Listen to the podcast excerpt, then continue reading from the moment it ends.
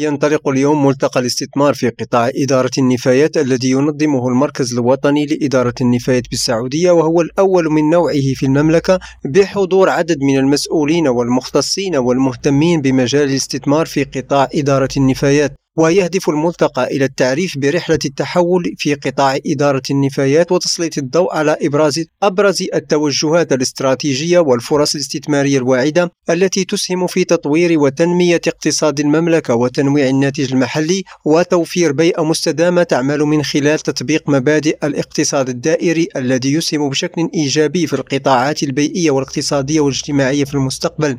ويشارك في الملتقى عدد من الوزراء والرؤساء التنفيذيين إضافة إلى مختصين ومستثمرين محليين وإقليميين ودوليين. في موضوع آخر افتتح رئيس الوزراء الأردني بشر الخصاونة بحضور وزير الصناعة والتكنولوجيا المتقدمة الإماراتي الرئيس المعين لقمة المناخ كوب 28 رئيس مجلس إدارة مصدر سلطان بن أحمد الجابر افتتح نهاية الأسبوع المنصرم محطة بينونة للطاقة الشمسية والكهروضوئية بالقرب من منطقة الموقر شرق العاصمة عمان. وتعد المحطة أكبر مشروع من نوعه في المملكة تدشنها شركة بينونة للطاقة الشمسية. المشروع المشترك ما بين شركة أبو ظبي لطاقة المستقبل الرائدة عالميا في مجال الطاقة المتجددة ومجموعة الاستثمار وإدارة الأصول الفنلندية. تاليري وتبلغ قدرتها الإنتاجية 200 ميجاوات.